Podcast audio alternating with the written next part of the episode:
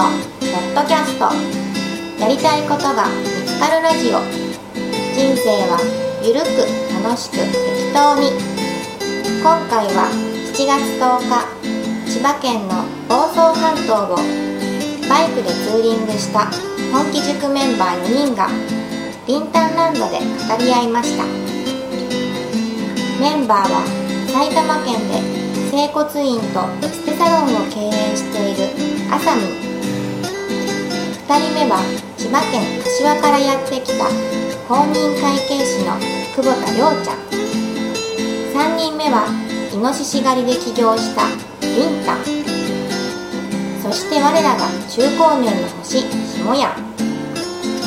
アラフィフのおっさん4人がいかに自由自在に人生を楽しむか。それぞれの体験談を語り合いました。その収録を分割して放送しています。この番組は大きな手帳で小さな未来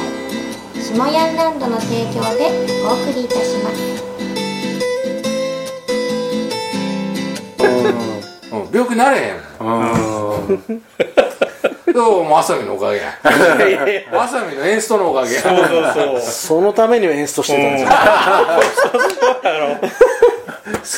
はい。強いっすよ、あさみ。平気な顔して演出してますからね。そうそう後ろ車並んでますから、待ってま全然視野入ってないから。全然。もう迷惑そうに後ろ車は何してんの、こいつ。あそみたいう。なもう全然分かってないからね全然平気。こっちはもちょっと焦るよね。そうそうそうう。全然焦ってない。バイク横に持っていくとかね。なんかね演奏するためにニコニコしてる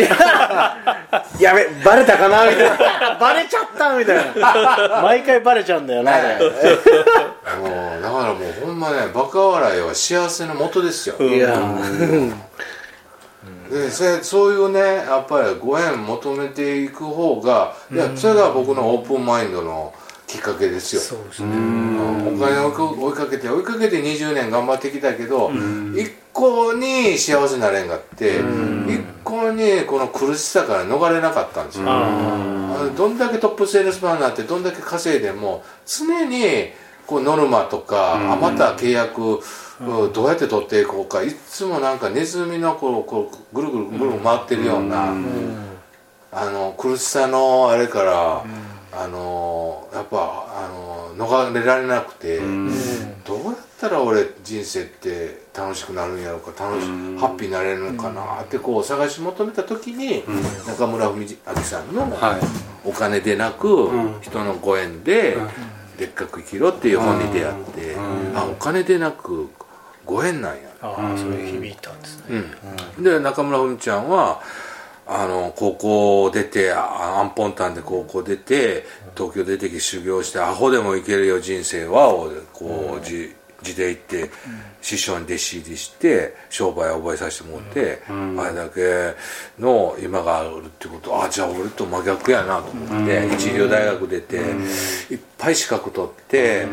ァイナンシャルプランナーや中小企業診断士や、まあ、いろんな資格取ったけど金融業界スペシャリストになったけど全然幸せになれんなと思ったから、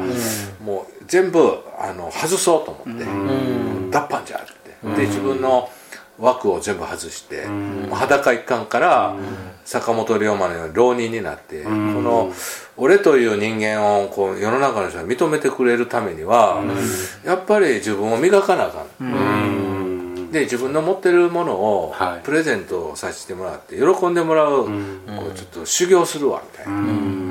いうことで自分ができることって何やろう思ったらやっぱりそういういろんな人と出会ってこう話をこう CD にまとめて、よかったら欲しかったらあげますよみたいな、まあそういうねまああの花咲じじいのあの桜の花の種を世の中にまいてるような、あなたの心に花を咲かせますみたいな、こう CD 聞いて何かのきっかけになりますよ、元気になりますよ。みたいな、ここでまあいつかなんか あのいつかいいこと返ってくるからみたいな、っていうんでずっとこうあのさあの桜の花の種をまいてるような感じで続けてきたら、今がある。と。それ島山かなりた例えば証券会社入って金融にいてトップセールスで300月300稼いだってことはかなり洗脳されてるわけじゃない洗ですか。脳された。それが結局禁断症状出るじゃないですか。出る。そその禁断症状が出たらまた戻っていくじゃないですかみんな。それよく戻らずになんかそこ突き抜けられたのはなんかあるんですそれはやっぱり自分の独立した自分の好きなことで食べていく好きなことを商売にしていくっていうのが成功したから。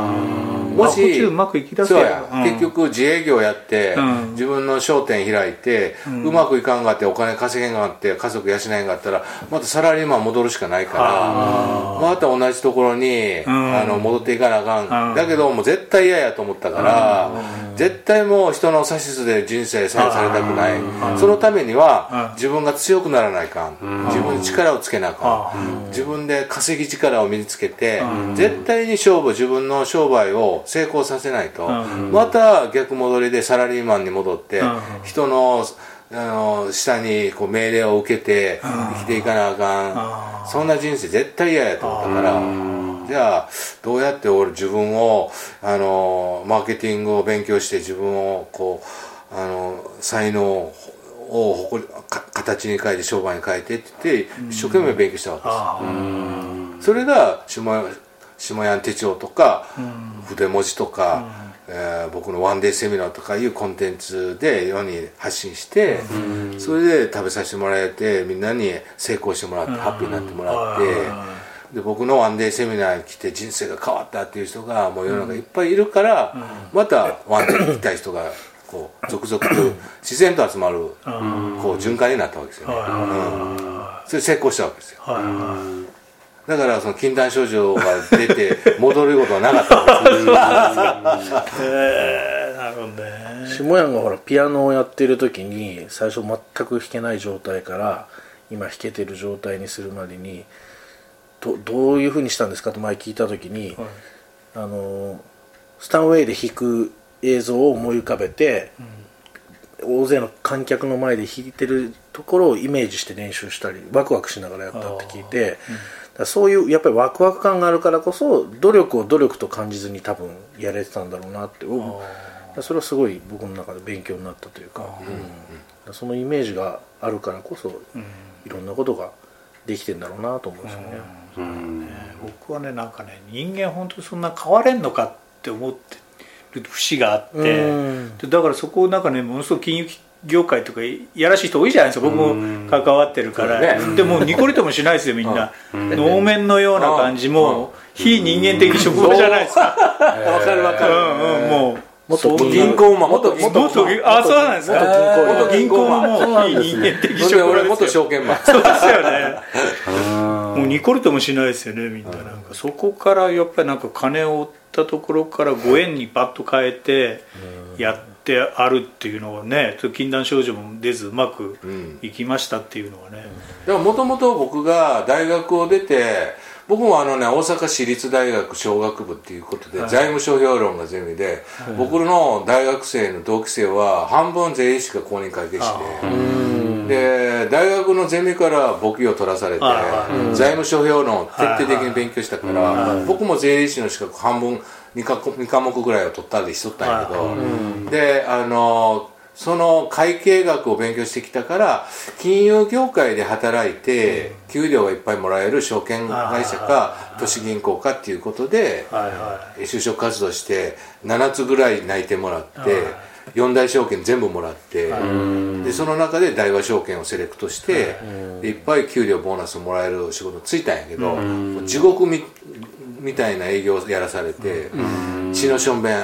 出るぐらい働かされてでもあのお金を稼ぐってこんなに辛いことなんやっていう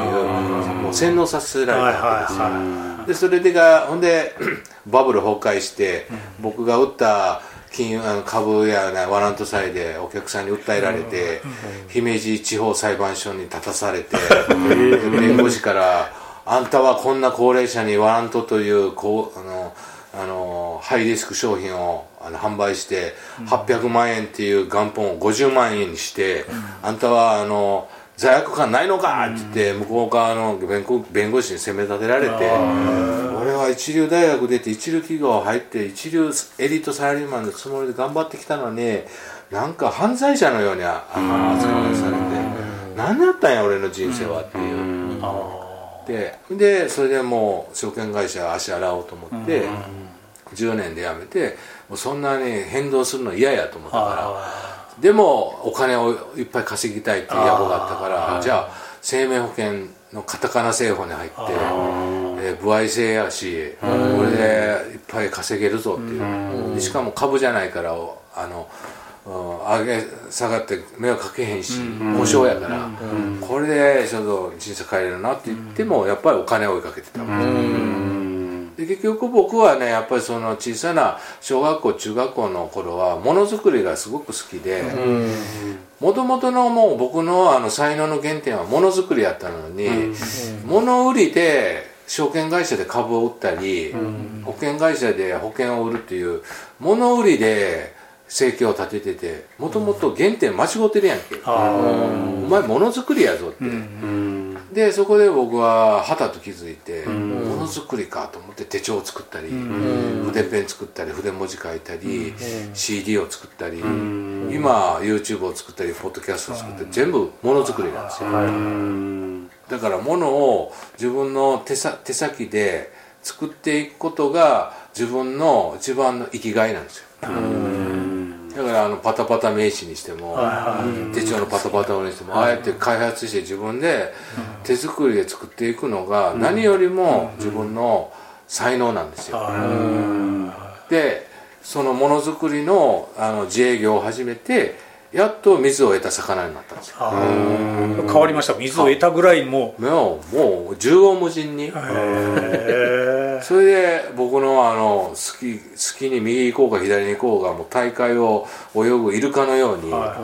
水を得た魚になったわけですよ。それが僕にとっての本領発揮でそのままでの22歳から42歳まで20年間をサラリーマンで金融業界でしこたまお金を稼いだけど、全然仮の姿なわけですよ。それは嘘の世界ですわ。あんたそこじゃないよって。あんたの土俵はこっちなんよって。え金融業界とかいると夜中に寝汗で目が覚めたりするじゃないですかするする。不安で。そんなのももう水を得た瞬間にもう一切なくなったみたいなだって僕なんか株の世界やったから前の夜中にニューヨーク市場が暴落したら明日の朝のあの株の暴落でまたお客さんからクレームの電話で電話かかってくる言うてもう寝てられへんよね。おかしくなりますよね。おかしくなるよ、ん。夢にまで出てきて、もうあのブラックマンデーなんかやったら最悪ですよ、もう寝てられへんですよだってお客さんからあの「お前のおかげで会社倒産したんやんけ」みたいなどうしてくれんねんとか言って、ほんであのバブル崩壊の時に僕は証券マンやってたから、お前飲み屋街歩く時は、ここの整備屋の社員証外しとけよ、先週野村証券の人刺されたからヘトヘトを見て刺してきたらしいで台湾のマーク見て刺されるからここ外しとけとか言って言われてた時代なんですよ証券マンがあの恨まれる時代で。在宅の流行った時代で。だからもう僕らがもう会社のプライドとかなくて。ね。そういうなんかねでもお金を稼ぐためには会社行かなあかん。鎖につながれてた状態。だからそういうね寝れなくて夜中うなされるとかあの飲み屋が歩いたら刺される可能性があるとかどんなサラリーマンですかそんな時代やったんですよ。もうそんな嫌やみたいな。それでもうそんなね呪縛をあの鎖を外してこのスーツ姿嫌や見て全部外して捨てて俺はジャージで生きていくとめっちゃ自由みたいな。それで生きていくためには思いっきり勉強せなあかんでマーケティングめちゃめちゃ勉強してこういう商品が売れるためにはこういうマーケティングしたら売れるんですよっていうあの神田正則さんのダイレクトマーケティングのあの実践会っていうの入ってでチラシのつか作り方からキャッチコピーの作り方ネーミングの作り方文章のあのあのスラスラ読める文章力の鍛え方とか全部勉強したの。かそのおかげで今の僕のキャッチコピー力とか筆文字デザイン力とかこういうなんかこうちょっとしたネタを面白く語れる技術とかちょっとしたネちょっとしたことを面白く文章にする。あ僕のあのねメルマガとかフェイスブックの文章は面白いって言われるのはそこのゆえんなんですよ、それ鍛えたからなんですよもともとあったんじゃないんですよ。あサラリーマンの時はそんなゼロだったわけですだからピアノと一緒ですよ、最初はゼロ、はい。ピアノも全く弾かへんかったんですよ、はい。だけど6年間であそこここまで弾けるようになったのはやっぱりその努力の練習と、まあ、無無心に夢中になれる自分のこう情熱と、あとあのこう TTP っていうコツですよね、それで自分をもう生まれ変わらせたわけですよ、自分を強くしたというか、鍛えたわけですよね、それはなんか対人で考えると今まで証券会社とか生命保険にいると人この相手を見る目とそれまでの目と、んそれ変わられて今の商売になられた時の人を見る目とか対人関係を作るご縁っていう、うんうん。でなんか180度違うよ、うん。もうねサラリーマンの時はこいつより俺は上なのか下なのか。とああか優位か例えば、あの異業種交流会って俺はこの人より稼いでるか稼いでないかとか。この人は社長やから人脈ありそうやからこの人にあのごますってなん。か仲良くなっとかなあかんとかね。なんかこう地位とか名誉とか収入とか肩書きとかで。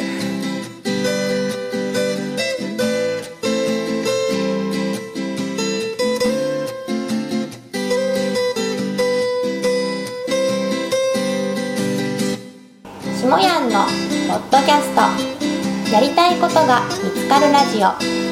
人生はゆるく楽しく適当に今回は7月10日千葉県の房総半島をバイクでツーリングした本気塾メンバー4人がリンタンランドで語り合いました。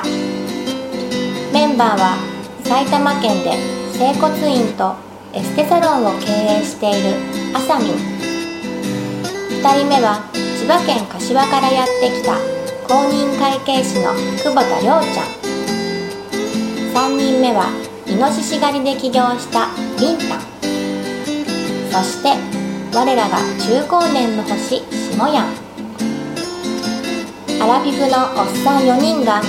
いかに自由自在に人生を楽しむかそれぞれの体験談を語り合いました。その収録を分割して放送しています。この番組は大きな手帳で小さな未来下ヤンランドの提供でお送りいたしました。